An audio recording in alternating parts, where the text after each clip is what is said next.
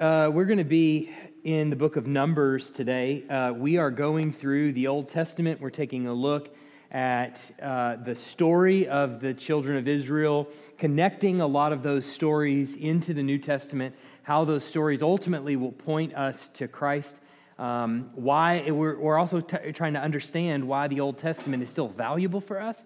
So, part of what that's going to entail here, at least for the next few weeks, is uh, going um, under the hood of the first five books of the Bible. They, they lay so much of an important foundation for us. But the, the problem I think a lot of us run into, especially with the first five books, is that they can be a little bit strange and sometimes they can be a little bit boring. So last week, my goal was to redeem Leviticus in your eyes, which I hope maybe I did, and, and hopefully that you have kind of maybe a, a, a newfound respect for Leviticus and can read it with fresh eyes. And tonight, I want to do the same thing for Numbers. I think part of one of the things that trips us up a little bit in the Old Testament is that we don't see the book as a whole. We don't understand maybe what it's accomplishing. And so, we look at Numbers chapter 1, and it's literally a list of a bunch of a census, is what it is. It's a bunch of numbers and a, a count of a bunch of people in there, and then you get to the end of the book, and it's again a whole bunch of numbers. And it seems to lose its relevance because as you're reading through it, you're told to, I got to read numbers 1 to th- chapters 1 to 3, and you get in there, chapter 1, you're like, I don't, Lord, I don't know if I'm going to make it. All right, so, um, so the hope is that as we see the structure of the book of Numbers and look at some of the things that are happening in it, you'll start to see some key themes that are popping up. And these are not themes that are altogether different than we've seen already in um, the first few books, but it helps us to understand where the children of Israel are going. And most importantly, remember, there's a tragic event that has taken place in Genesis chapter 3. You remember what this tragic event is, where Adam and Eve sought to define wisdom by their own eyes. And so they rejected God's word and instead sought to figure out what would be best. The fruit looks good for wisdom. And well, I think we might need wisdom in order to, to you know, do what God has commanded us. When God has specifically commanded them, you don't need that kind of wisdom. And so what we're to what we see in chapter 4 of Genesis and all the way up through the entire Old Testament, really, even to our own, very own day today, is that we still look to define wisdom by our own eyes. Um, the children of Israel have been camped out at, the, at Mount Sinai, at the base of Mount Sinai, and there God has descended on Mount Sinai and has invited Moses into his presence. The priests are up on the mountain a little bit closer, and the people are down at the base. And God has given them instructions on how to build a tabernacle. And we saw in Exodus where there's the commissioning of the tabernacle, the building of the tabernacle. They finally get the tabernacle finished, and Moses can't enter in. The, the presence of God is descended on the tabernacle, but there is a problem in that nobody is fit to actually walk into his presence. So we get the book of Leviticus, which you looked at last week, where we see the purity laws, what the, the children of Israel have to do in order to even approach the presence of God. And so that's sort of laid out for them in Leviticus and how they are to operate as a society. So now that we've got all of the groundwork laid, the tabernacle is built, the law has been laid down for them, now we're going to be able to pick up and get going. And so this has been the goal the whole time get them out of Egypt go to Mount Sinai, establish the law, teach them what it is, get uh, a tabernacle built so God can dwell with his people again, and then let's get going into the promised land. This is what the whole uh, first three books have been building towards. In fact, even as early as Genesis 12, Abraham has promised this land. It's going to be yours. And so all of Genesis is building toward when are we going to get to that land? Exodus, when are we going to get to that land? Leviticus, when are we going to get to that land? Numbers, finally, we're going to the land. But this is where it gets a little bit more complicated. And so we're going to go, uh, we're going to take a kind of a deep dive, but also a high overview through uh, the book of Numbers and look at some of the key stories that take place there. Um, what we call the book of Numbers is called in the Hebrew, in the wilderness, Ba Midbar, in the wilderness. and because this the vast majority of the story that is being told is not really about the census. That's where we get the title is because the numbers that are taken of the of the people at the very beginning and the end of the book. But the vast majority of the book is about the wilderness wanderings that the children of Israel go through. And so, if you look at, at, kind of a high overview of the book of Numbers, you'll see it's divided into three main parts. So, you have their, their time at Mount Sinai, then you have their time at Paran, in the wilderness of Paran, and then you have them finally, at the very end of the book, uh, move to the plains of Moab. And in between each one of those main sections is a little travel narrative. So you have their time at Mount Sinai, followed by a travel narrative, Paran, short travel narrative, plains of Moab. And so that's kind of how the book is structured. And so we'll look at each one of those, what happens, the, the, all the main places, and then the traveling that happens in between. And what I think you'll see is a very uh, repetitive theme that keeps coming up in the book of Numbers, which is the key bone of contention between God and Moses and the people. And you'll see what that is in just a second. So the census there is taken um, in uh, the very beginning of Numbers, and what the, the purpose of that census is to catalog all the people in Israel that are traveling with them that are fighting men ages 20 years old and up. So we're going to take a, uh, just a census of all of those people, and that's going to be important. Now, why is that important? Yeah, for war. They're preparing for war. All right? Because, hey, we're, we're, this is what the whole thing is about, right? Getting back into the promised land. Small problem. There are people living in the promised land. So, what are we going to do? They're going to drive them out. As uncomfortable as that may sound, they're going to kill them all. Or that's at least what they're supposed to do. So we'll get to that in Joshua. That's a big kind of hurdle we got to tackle. But that's the point. And so they've got to take the numbers. How many fighting men do we actually have? And so there is the census. Now, one group is not categorized in the census, and that is the tribe of Levi. Do we know why the tribe of Levi, Levi is not calculated? Pro, uh, what is it? They are the priests. And what does that mean? They're the priests. They set up the tabernacle and take it down. There's a big reason, though, that because they're the priests, they belong to someone. They belong to the Lord. They're His possession. So, in other words, they're kind of like soldiers for the Lord, as it were. so, when, you, when it comes to providing for the children of Israel, the, the, the Levites, they, they can't be the ones going out into war. They can't be the ones laying down their lives. They're here in the tabernacle laying down their life for me. That's, that's what they're doing. So if you look at a couple of our passages here, you'll see Levi, uh, in the book of uh, Numbers, let's see, on your packet sheet or your verse sheet here on the back, Numbers uh, 1, 47 and 49. Uh, you'll see, but the Levites were not, it's the third block down, but the Levites were not listed along with them by their ancestral tribe. For the Lord spoke to Moses, saying, Only the tribe of Levi you shall not list you shall not take a census of them among the people of Israel. Um, and then he says in 3 44 and 45, which is the next one down, and the Lord spoke to Moses, saying, Take the Levites instead of all the firstborn among the people of Israel, and the cattle of the Levites instead of their cattle. The Levites shall be mine. I am the Lord. So it's kind of repeated over and over to Moses and to Aaron that the Levites belong to him, so you're not to take them in the census. They belong to me. So don't worry about them. Don't count them amongst your fighting men. Um, now, it appears as though as the, um, the Levites are laid out, you have uh, or as far as the, the camp that's laid out, they're given specific instructions on how the camp is supposed to be arranged. So you have the camp of the tabernacle, which is in the middle of the camp, and then encircled around that, you have the Levites. They're the closest ones, they're the priests of the tabernacle. They are the closest ones in camp to the tabernacle. Around that, you have in all other directions from the tabernacle, you have, uh, in all the cardinal directions, you have all of the other tribes, and they're sorted out as God has dictated how they should be camped.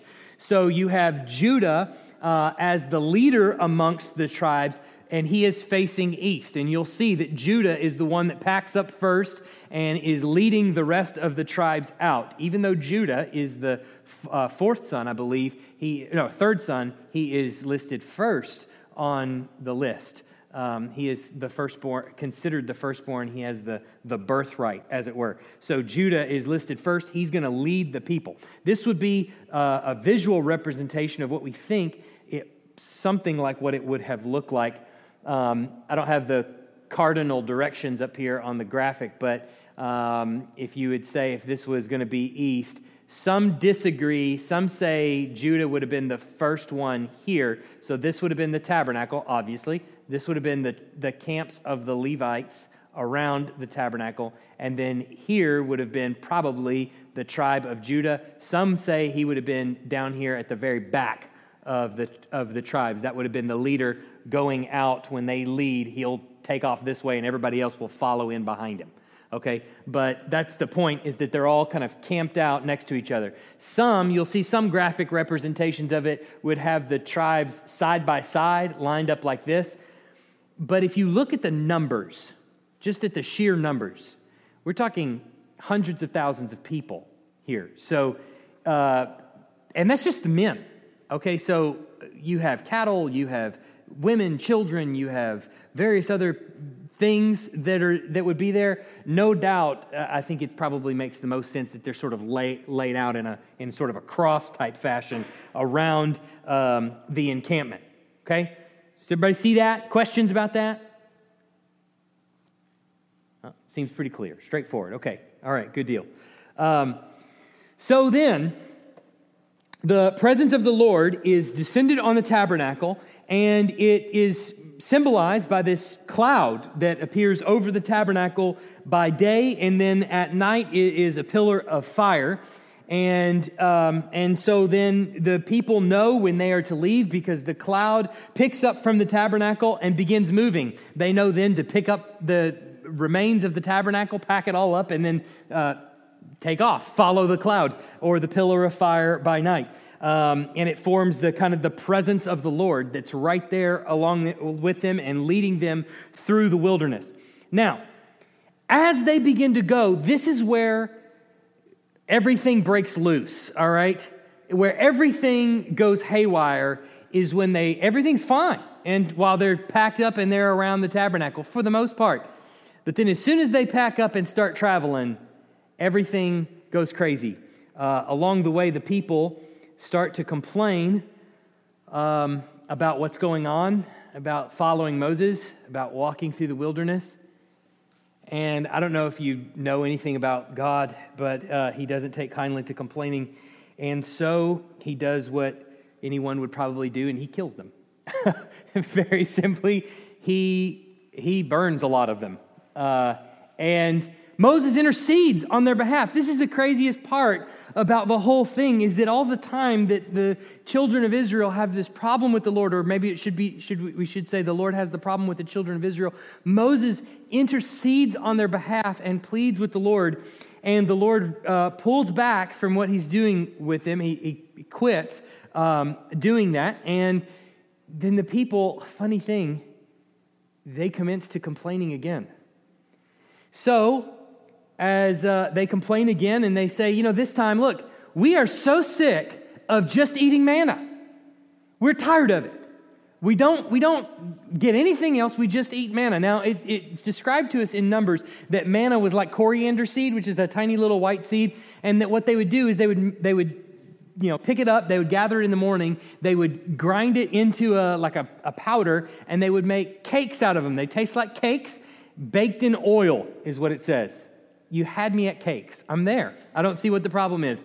Um, but after, I guess, several years of eating the same thing, you get tired of it. And all we want is some meat. Can we just have some meat? To which God says, okay, here's what we're going to do. I'm going to gather all the elders together and I'm going to tell them that I'm going to give them some meat. I'm going to give them so much meat that they're going to want to vomit out of their nose meat.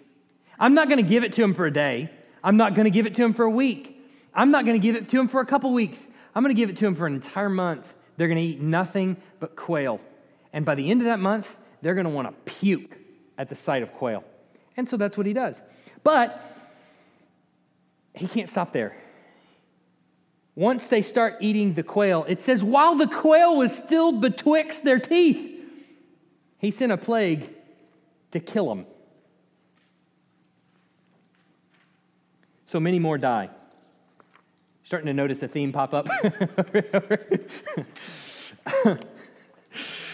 um, all right. Um, yeah, I think I may have a repeat here. Sorry. Yeah, there we go. Um, then, not only that, so that's in chapter 11, but then in chapter 12, Israel's not the only one complaining against Moses. Now, Aaron and Miriam start complaining about Moses. Who's Miriam? We know?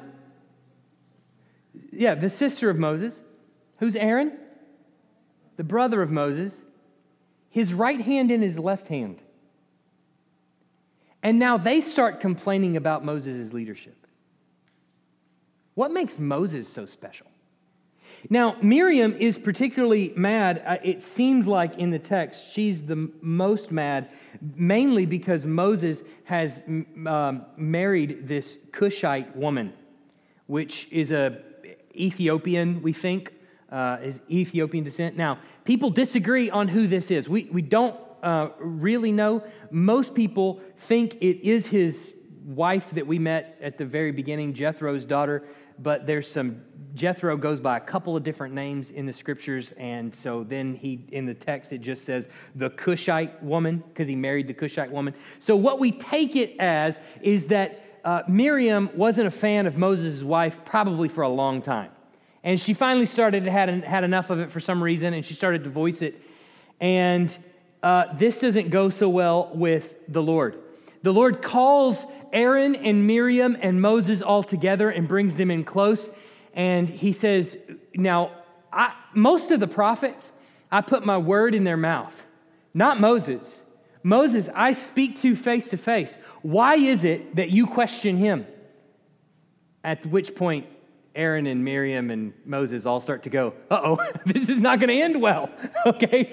And so the Lord obviously has descended like a cloud, and when he pulls back, Miriam is white as snow. She's leprous. And both Moses and Aaron intercede on her behalf, and the Lord says, Tell you what, why don't you kick her outside the camp for seven days and let her learn her lesson, and it should be okay. And so they do, and they wait to leave until Miriam comes back. Now, so that's the travel narrative right there in the middle. So they've left Sinai, they begin traveling, the people immediately start to complain. The Lord begins to kill a lot of the people. Moses begins to intercede on their behalf. The Lord pulls back. Then it's Aaron and Miriam. The Lord begins to work, whatever you want to say, against uh, Miriam, evil, if you want to say that, or, or bad things against Miriam. She has leprosy, and Moses intercedes on her behalf, and the Lord pulls back. All right, then they get to the wilderness of Paran. Now, just as a point of reference here, I know some of this is really small, that's okay. Um, Paran is down here in the south. This is the Sinai Peninsula. Okay, so it goes down here. We'd have the Red Sea coming all the way down here by the drum kit. All right. Um, but the, the, the wilderness of Paran is right here. So they've moved up from Mount Sinai and they're encamped up here and they're going to send spies into the land, and the spies are going to go all the way up through here. We'll look at a closer view that, of that in just a minute. But um, they're going to send spies. That's the, the path you're seeing there is the path of the spies. And so that's exactly what they do. When they get to um, Paran, you'll also see it called Kadesh Barnea sometimes. That's, that's where they roam. Moses is told by the Lord to send spies into the land. Now, um, look at Numbers 13, 1 to 2. You see it there on your verse list. Somebody read that out loud.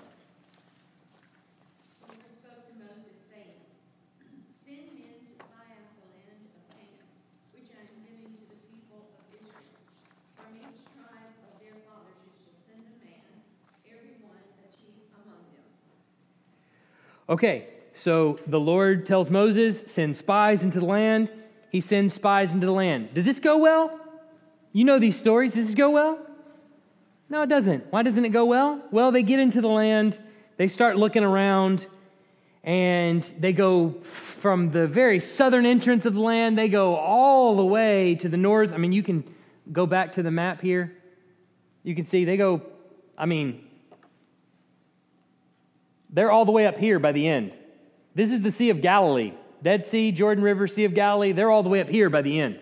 All right, so they go as far north as you can possibly go. They scope it all out and they come back, and two men have a good report.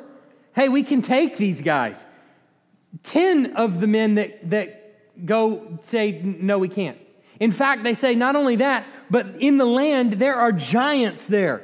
We can't go into the land. The, the giants, they have walls all around their cities. Their, their cities are so massive. There's absolutely no way we can take them. Spoiler alert in Joshua, they're going to walk into the land. And where they walk up to the people in battle, the people flee from in front of them. So there, there's some debate about what they saw when they get into the land the 10 men come back and they say there are giants there. They even say in one part of the story, look, the Nephilim are there. The sons of the Anakim, they're the giants of old before the flood. They're there in the land. They're massive people. There's absolutely no way we can take them out. And a lot of people believe that, yeah, there were some giants in the land like there were before the flood. I would say anything that the 10 men tell you about the land is probably should be taken with a grain of salt. It sounds to me like an exaggeration. They say, We were grasshoppers in front of them. we were tiny little bugs. They would smush us. And, and so I, I think that probably they're telling a fish tale because they don't think that they can go through the land and practically swallow these, these up. If, if you go to Israel, now we're planning on going to Israel in March. And I would encourage you, if you can, join us. That would be a really good, good thing. Um, but we, I would really love to go and to take you to see this because when you walk into some of these cities, and granted, not all of them are going to be cities that we're going to find here, like Jericho and things like that, but when you go up to these cities, they're tiny. These are not, we're not talking Tuscaloosa. That's not what we're, don't, don't think Tuscaloosa when you think of a city of ancient, of the ancient Near East. Think from here to North River Church and maybe up to Publix, all right? A city, okay? That's what, that's what you've got in your mind, all right? Made up of a few hundred people. So they come back, and what they're reporting are giants and walls that are, uh, you know, impregnable. You have hundreds of thousands of fighting men. I think you can take them. So you see the disparity here, the level of cowardice, maybe. Not only that, remember, this is what we've been waiting for all throughout Egypt. The promise from Abraham in Genesis 400 years in Egypt and, and at the base of Sinai, ready now to finally go into the promised land. And we get there, it's within shouting distance, and we are scoping it out and we come back and God says, I'm going to give this to you. And that's the sin here, isn't it?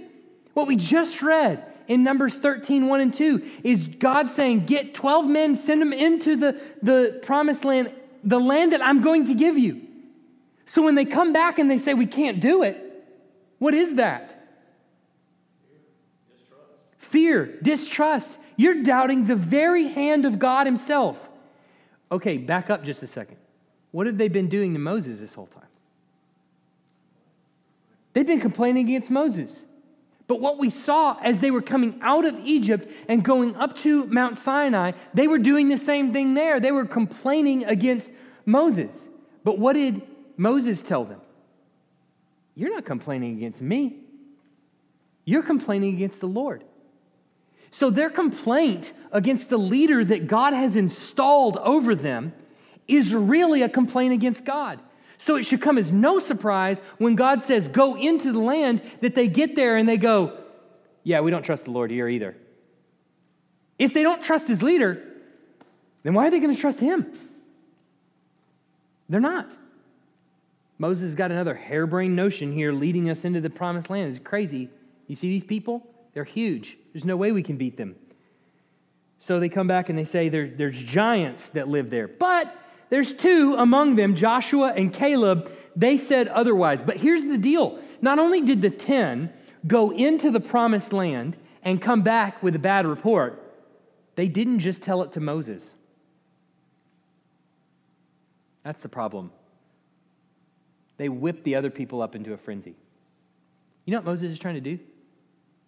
You know what he's trying to do here? He's trying to lead us into the promised land. Are you crazy?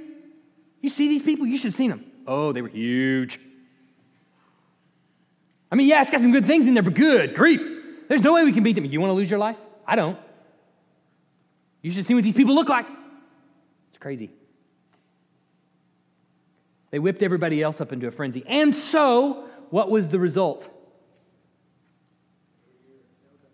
Take a lap around the desert. That's what it was. you want a lap? Take a lap. Slap them on the rear end and have them go. Fine. If you, want, if, if you don't want to go into the promised land, then that's what you can do. You can take a lap around the desert, and the lap will last for 40 years. So basically, God tells them, not basically, He tells them flat out, you're not only going to take a lap around the desert, you're going to spend 40 years in the desert, and it's going to kill off every single person in this generation. In fact, no one in this generation is actually even going to see the promised land. I'm going to give it to your kids. All because of your mistrust. Again, it's not just complaining, it's what complaining symbolizes. Complaining is a mistrust of God. Um, all right. So, uh, not only did, they, did he tell them 40 years, but then there's another little addition to the story right after that where they said, you know what? We sinned against the Lord. We didn't trust him. Now he's going to kill us in the, in, the, in the desert for 40 years. So here's what we'll do. Why don't we just go into the promised land ourselves? Why don't we just take it? So then they go try to fight some people, and they get their rear end kicked. and there's no record that they ever tried again. so they're, they're like, okay, we get it, we get it. We're going to have to take a lap around the desert. We're going to have to spend some time here, and we're all going to die. Now, you would think that what produces what's produced here is a little bit of humility where the people start to go you know what lord we realize that we should have trusted you we sinned greatly we we're going to trust you instead from here on out. We're going to we're going to do whatever it is that you ask us to do. We're not going to you know complain anymore, but that's not what they do. They actually start to complain again against Moses. This time, it's a bunch of Levites. Who are the Levites? The priests. So now the priests begin to have a complaint against Moses. What makes you so special? Moses, Aaron, you go way too far. I don't think you're actually speaking. Lord, What makes you so special? I serve in the, in the, in the tabernacle too. What makes you more special than us? We serve the elements. We, you know, help the people. We teach the law. We do all of these kinds of things. What makes you so special? Look at Numbers 16, 1 to 3. Somebody read that when you got it. It's the second block from the bottom on the second page there.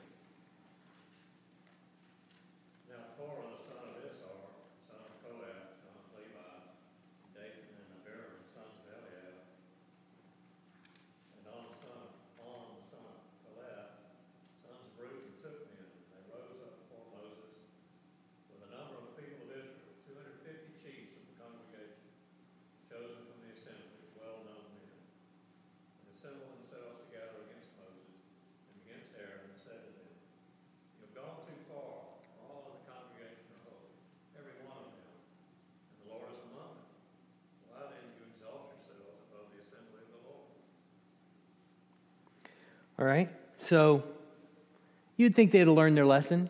Most of all, the priests.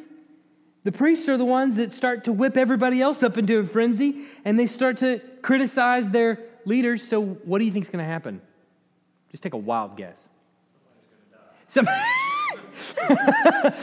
someone's going to die, um, which is exactly what happens. Uh, so I can't remember if I have a blank here or not. No, I don't have a blank. So basically, the Lord tells him, uh, yeah, why, why, don't you gather everybody together and why don't you go to the tents of everybody? And, uh, and actually, what happens first, he tells them, Look, I'm going to I'm to kill all these people. Why don't you get out of my way? And Moses says, Are you really going to kill everybody? So here again, Moses interceding on behalf of the people. Are you really going to kill everybody because these handful of people over here are idiots? Are you really going to do that?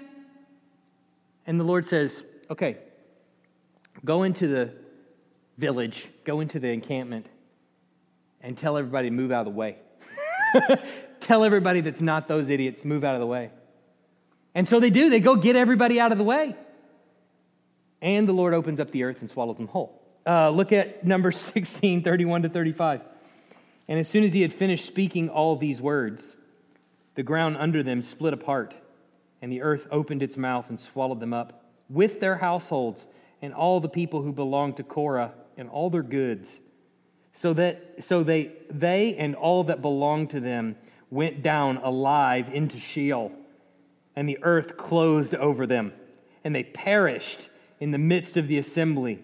And all Israel who were around them fled at their cry, for they said, Lest the earth swallow us up.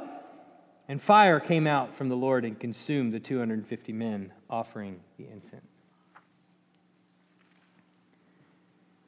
All right. Well, that, that surely taught them. That's the end of that. You just saw the earth open up and swallow whole the men who complained against Moses and the leadership, and all their families, and all their possessions. The Lord was unbelievably accurate. Think about that for just a second. All those men and then the ones offering incense, the ones that were part of Korah's rebellion that were bringing incense before the Lord as they were told to do, he consumed all them too. You saw this happen to the point that you turn around and you run because you're afraid it might get you too. And what happens next? But as they pick up and they travel, they complain against Moses again. They're grumbling and they're complaining because they're thirsty this time. They lack water. Well, we, we don't have water. Now, you remember this, don't you? This has happened before. What happened the last time they complained about water? Yeah, tap the rock was the last time. Yeah, tap the rock the last time. And, and in fact, it was, it was dirty water. It was, you know, spoiled water, undrinkable water. And they, they asked the Lord, well, actually, they didn't ask the Lord. They complained against Moses, and Moses asked the Lord on behalf of the people. There we go again. The people complaining about Moses, Moses interceding on their behalf, God threatening to destroy the children of Israel, Moses interceding on their behalf, God telling him, fine, here's the solution tap the rock and water will come out. This time, he tells him, okay, speak to the rock and water will come out. And so, but here's the problem when Moses is human, you can only take so much. And, and I just, I have to, I'm, I'm, this is totally subjective here. I'm, I'm just thinking, I'm trying to put my Moses hat on and just imagine what it would feel like. Um, surprisingly, not that hard. Uh, but as he's leading these people, it's one thing to hear the criticism from some in the congregation. I know. I think it's probably altogether different to hear it from your brother and your sister. I can almost guarantee that's, that's different. And then on top of that, to hear it from the priests who are, they, see, they should get it, they should understand and they don't.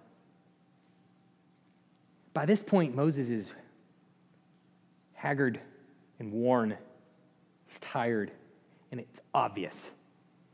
Because the Lord tells him, Speak to the rock. Um, but then look what happens in Numbers 22 to 9. Somebody read that.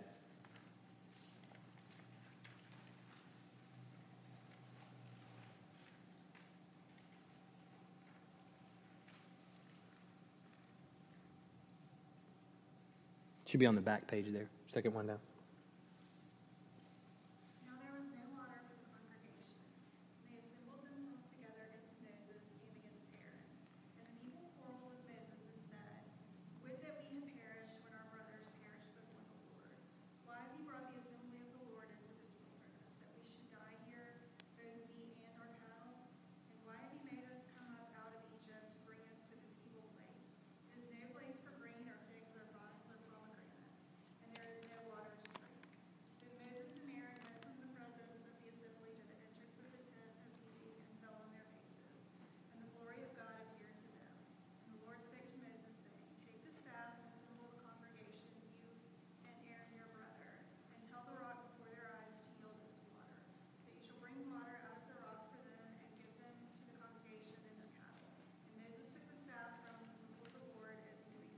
Read the next one too, if you don't mind, Babs.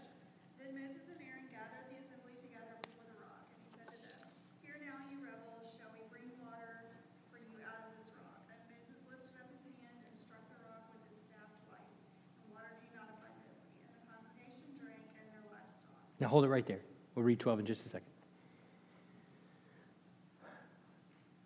It seems a little bit harsh that Moses is going to be punished for this. I think. It, it, it, feels that way. I think we always feel that way when we look at Moses. Look at what he's had to deal with. Look at what he's had to put up with. And so he gets up there and he says, there, there's some problems though with, with what he says. If you just look at what at the words that he uses, look at uh, verse uh, 11, I believe it is. Moses lifted up his hand, struck the rock with his staff twice. Okay, that's that's a problem. Why? What? He wasn't supposed to do that. He was supposed to speak to it. Okay? But why does he why does he strike it instead of speaking to it? Well, he was ticked. Okay, that's obvious. He was ticked. Yeah, if you look back at verse 10, he says, Shall we bring water out of this rock? And you got to wonder if God's kind of asking him, Who's this we? You got a mouse in your pocket? Who are you talking about? We. Shall we bring? I'm the one bringing. What are you talking about? But so it, it's, it is a wonder. You kind of go, well, okay, maybe he just misspoke. But the fact that he strikes the rock instead of, I don't know, kicking it or whatever, probably means is a call back to the first time he got water out of a rock. If you couple his we with his striking the rock, it may seem like Moses is kind of getting a little bit of a power trip. It's also like he's striking the Lord himself,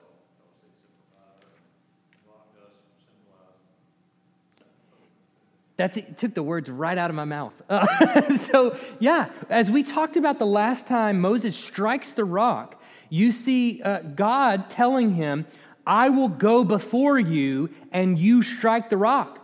Well, Paul in the New Testament picks up on that and says the rock is Christ. So it wasn't just that God was going before him, preparing the way, it's that God was on the rock and he was taking the strike of judgment. That's what the way Paul's framing it. Is that, that God is saying, now Moses gets up there in front of the rock, and instead of speaking to it, he strikes it. Well, that's a problem. He's probably getting a little bit going to his head. I mean, I don't necessarily blame him for that. I know I would probably be in the same situation if people that grumbled against me uh, just watched the earth open up and swallow them whole. that would have probably gone to my head too, I think. And so he's standing up there and he strikes the rock, and that's a big no no. But why is it a big no no? Well, God tells him in verse 12. And the Lord said to Moses and Aaron, Because you did not believe in me to uphold me as holy in the eyes of the people of Israel. Therefore, you shall not bring this assembly into the land that I've given. The problem was not just that Moses had sinned. I'm sure he had sinned other times, maybe even privately had sinned. I don't think that was squarely the issue. It was that the way he sinned brought the Lord's name along with it. It wasn't just Moses, the human, that had looked at a woman lustfully or had stubbed his toe in the middle of the night and said a curse word. It was that in front of the congregation, he had taken the words of God and he had twisted them to be his own words and failed to uphold the name of the Lord as holy. And if there's one thing that the Lord cares about above all things, all of the things, it's his own name. And so for that, Moses is punished along with the rest of the children of Israel. He's going to die in the wilderness as well. All right. Questions about that so far? Questions up to now?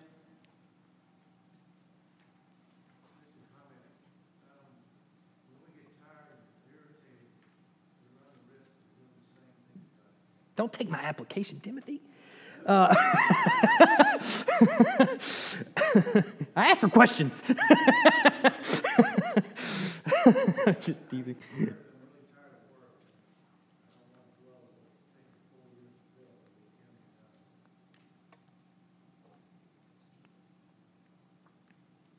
Well, this should be it. By this point, they've seen all their family die. They've seen the earth opened up and swallow some priest whole, and all their family die. They've seen, they know that they're going to die in the wilderness. They're not going to get to see the promised land. Now they've seen even their own leader, who God fought on behalf, now he's not going to make it. So that's it. No more grumbling and complaining. It's all done now. Oh, there's no point in it. We're all just going to be out here and die. Nope. People complain again. So, not just as they're, they're traveling along, they get tired and the people continue to complain. And so, what happens? But the Lord sends some fiery serpents to attack them.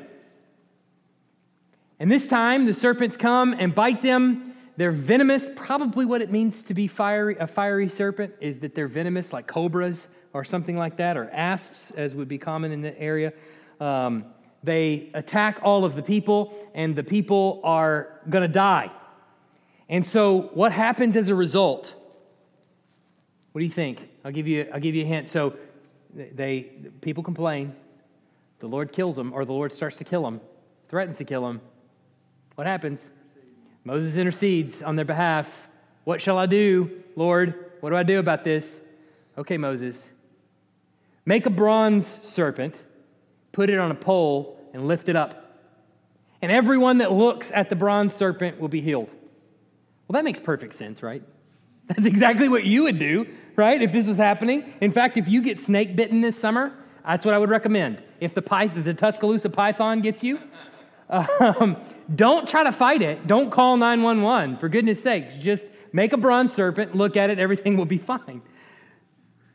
Uh, I just wanted to mention the Tuscaloosa python. I thought that was. Um, so Moses makes the bronze serpent. Everyone looks at it and, and they're, they're healed. Now, why, why does he do this? Why is this how the Lord heals their wounds? Well, this is picked up on in the New Testament. Do you remember where and by whom? She's already there. She's already there? And by who? who who's the, first? Tell us who. The, Wait, wait, wait. Should I say who says it? Let's not say who says it. Just read verses 14 and 15 out of chapter 3. And as Moses lifted up the serpent in the wilderness, even so, even so must the Son of Man be lifted up, that whoever believes may in him have eternal life. And who says that? It's Jesus. Where is that? Do you remember? John 3. John 3 right before we're going through John every other every other week. So he cheated. Good memory. Um, John chapter 3, verses 14 and 15. You'll remember John chapter 3, verses 14 and 15 because it's followed by a very, very famous verse. Verse 16, right? So, so it seems as though Jesus is calling back to that, saying, I'm the bronze serpent. Just as Moses took the bronze serpent and lifted it up. Because his question is the, the question is how, does, how is one born again? How does one receive eternal life? That's the question in John chapter 3 as John as Jesus spends some time talking with Nicodemus. What is this whole rebirth that you're talking about? How is one born again? And Jesus says, just like Moses lifted up the bronze serpent in the wilderness and everyone looked at it for salvation, so also the Son of Man is going to be lifted up, and everyone who believes in his sacrifice will have eternal life. It's a method of salvation. It's the method God has chosen to provide salvation for his people. And it happens to be through judgment. Well, what do we have in the wilderness? God judging the people with the fiery serpents. How do they receive salvation? With the fiery serpent, by looking at it. God is using the method of judgment to provide salvation for his people. Jesus brings that into the New Testament. And I think possibly, I think probably, I think definitely that the reason Moses is told to lift up the fiery serpent is because Jesus is going to be lifted up in John chapter whatever, 20 or whatever. I think it's with intention that that's done. Now, does Moses know that? Probably not. But I think God does. And I think he's going to use that in the future. Questions about that? So there's foreshadowing in the Old Testament? Shocker. Surprise, surprise. Now, you, you read a lot of people and they look, they say, like, oh, the New Testament authors, they're just looking back there and they're grasping at straws. Jesus is reaching back there and grasping at straws. Don't believe a word of that. I think every last thing that happens to the children of Israel is all bringing about this one culminating story all the New Testament, I think probably the Old Testament authors thought that as well. Um, they probably, I, I like the way it's phrased. The Old Testament authors had the same furniture in the room, they just didn't have the lights on, right? They're kind of, they're feeling about and they, they're kind of sensing there's some things going on here. They just don't have the lights turned on, and then Jesus comes on and flicks on the light, and we see what it was all about. Um, so the people then in the last part, they move into the plains of Moab. And just very quickly here, the plains of Moab, you see Edom is down here. And you look, look at the pathway they take, and you'll probably remember this in some of the prophets. You should remember this in some of the prophets. Make a note of this that the children of Israel go from the, uh, the area of Kadesh Barnea and they travel this way, and they're going to walk through. You can see the path that they're going to take. They're going to take a kind of a shortcut. They want to come up here and they want to enter the land up here through the across the Jordan River. So they go this way and they start to go into Edom and they camp out there. And what happens in Edom? You remember? What's that? Yeah, the Edomites said, No, you can't come through. Now, who is Edom? Esau's descendants. So they're always depicted as brothers Israel and Edom. Edom says, No, no, you can't go through here. So they go, Okay, uh, they got to go all the way around Edom, and they walk back up this way. Okay, God's going to judge Edom for that.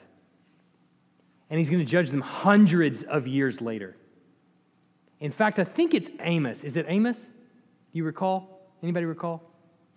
I might be wrong about that. But anyway, um, one of the minor prophets uh, calls out Edom and says, You didn't let them pass through the, the wilderness while they were in the wilderness. I'm going to judge you for that. God's memory is long, okay? So just uh, so they go they go up here through the plains of Moab, and now they're they're encamped over in this area in the plains of Moab, and it makes some people nervous. There's nearly a mil- there's probably more than a million people camped out by your territory, and they're uh, massive. That's a massive group of people. And so the king of Moab gets really uh, scared of Israel being in and near his territory. And so Balak, the king of Moab, gets really nervous. He goes to Balaam, the uh, uh, prophet, a seer, a incanter, a diviner in the land, and says, or a, a famous diviner in the area, and says, uh, I need you to come, come out here and, and curse the people of Israel. And at first, Balaam says, Oh, that's a lot of money. And then he kind of consults the Lord, and the Lord says, Don't go. And he says, ah, I can't go. The Lord told me no. And he says, Well, I'll pay you even more. And he says, Well, oh, let me see, Lord, are you sure? Because that's a lot of that's a lot of jingle that would be in my pocket. And the Lord says, Fine, go, but you're only to tell what you're only going to do what I tell you. And so Balaam's on his way, and this is where we get the famous scene where Balaam is on the donkey, and the donkey stops in the middle of the road because the donkey sees the angel of the Lord in front of him. And Balaam gets off the donkey and he says, What, what are you doing? Why don't you go? And the, the donkey is like refusing to go. And so Balaam starts beating his donkey. And the donkey says, I've served you so many times this, these years, and, and now you would beat me? Have I given you any reason to beat me? And Balaam, without missing a beat, just says, Well, no, but you won't go now. now, I don't know about you, but if my donkey started talking to me, I'm out. I'm running. And he doesn't, he doesn't miss a beat. And so finally the Lord opens his eyes to see the angel of the Lord is there. And he says, Look, you will tell him only what I tell you to say. And so Balaam goes and he opens up his mouth. He takes the money and he opens up his mouth, what we think to give a curse over the children of Israel. Remember, they are out in the plains over here. Now, if you, uh, Moab and Edom, actually, the whole thing, there's this, there's this big uh, mountain range, kind of, if you will, like a, a rift that's right here. And so they're standing on top of this rift and they're overlooking the people, uh, the children of Israel, and camp probably right about there. And they're seeing all these people. And so Balaam is on top. The children of Israel don't even really know that this is going on. And Balaam stands up there and he opens up his mouth and he gives a blessing to the children of Israel. What are you doing? You're blessing them. I paid you good money. Okay, okay, okay, okay, okay. Let me, let me do it again.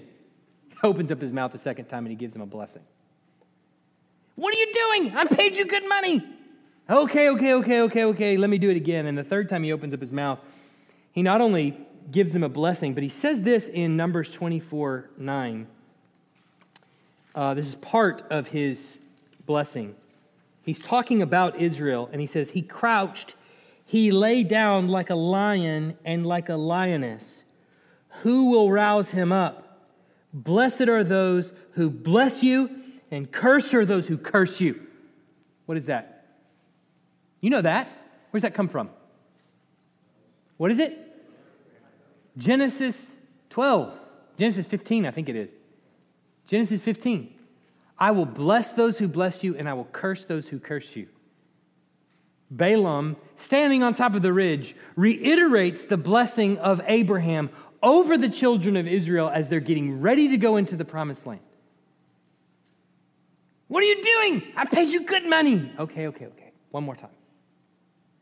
Fourth time, part of his blessing is this. Listen to this. 20, Numbers 24, 17.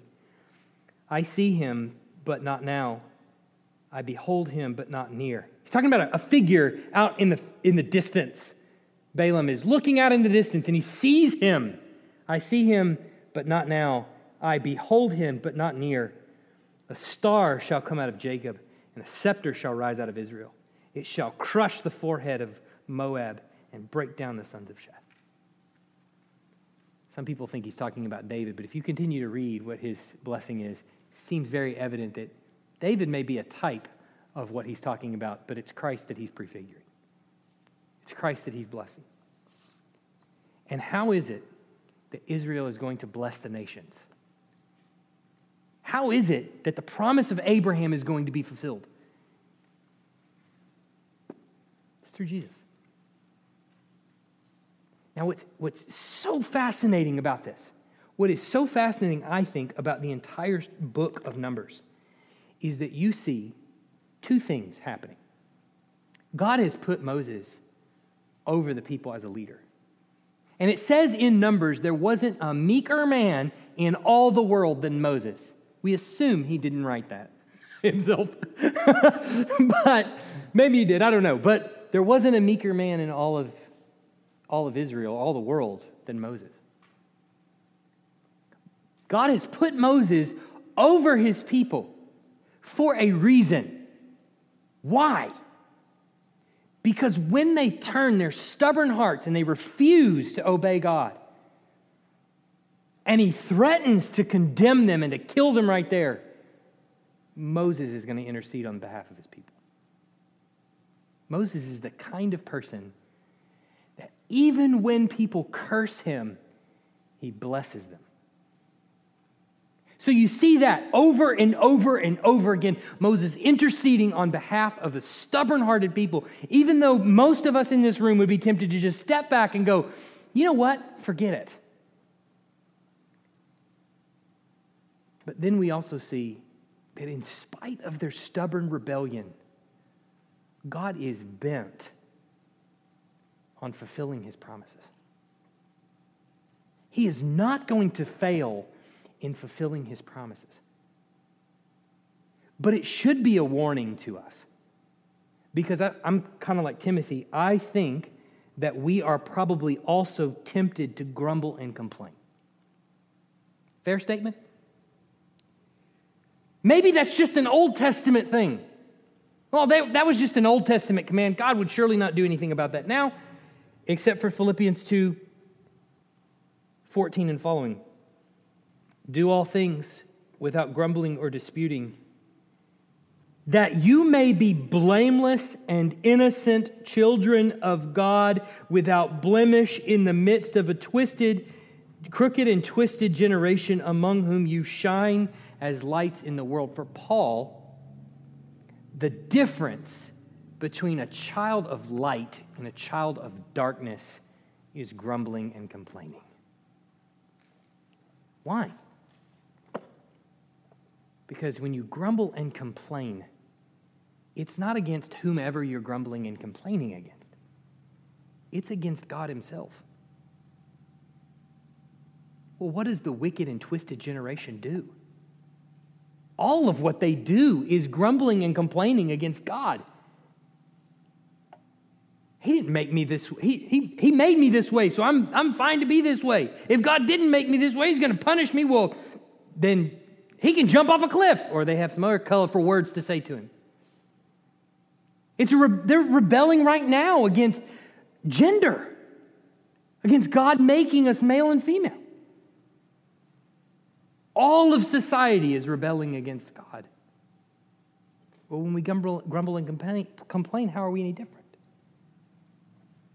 Book of Numbers tells us we're not. And that's exactly what it is. Well, what about venting? What about, I just need to, I just need to get this off my chest. No, you don't. That's what prayer is. That's not what venting to my wife is. I'm guilty of that. That's what prayer is. Cast your cares on Him, He cares for you. Let's pray. Heavenly Father, how often I grumble and complain. In spite of the fact that every last one of us in here, if we look around, we are so fortunate. We are so fortunate. Our brothers and sisters around the world are dying for their faith, they're running and hiding. They're fearing right now that somebody's going to walk into their house and take them and put them in prison or kill them. We are so fortunate. So many of our brothers and sisters around the world are in abject poverty and don't know where their next meal is coming from. They live in a, a, a house with three walls and hardly a roof over their head. They're braving the elements. They're cold.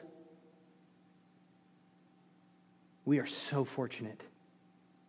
We have nothing to complain about. You have blessed us immensely. Forgive us. Allow us instead to come to you in rejoicing, to come to our brothers and sisters in rejoicing knowing that no matter how different things are, how bad maybe things are at the time, we have every reason to rejoice and every reason to put our hope in you. For we have salvation, we have immense blessings. May we reflect on those. May those fuel our praise and not our complaints. In Jesus' name, amen.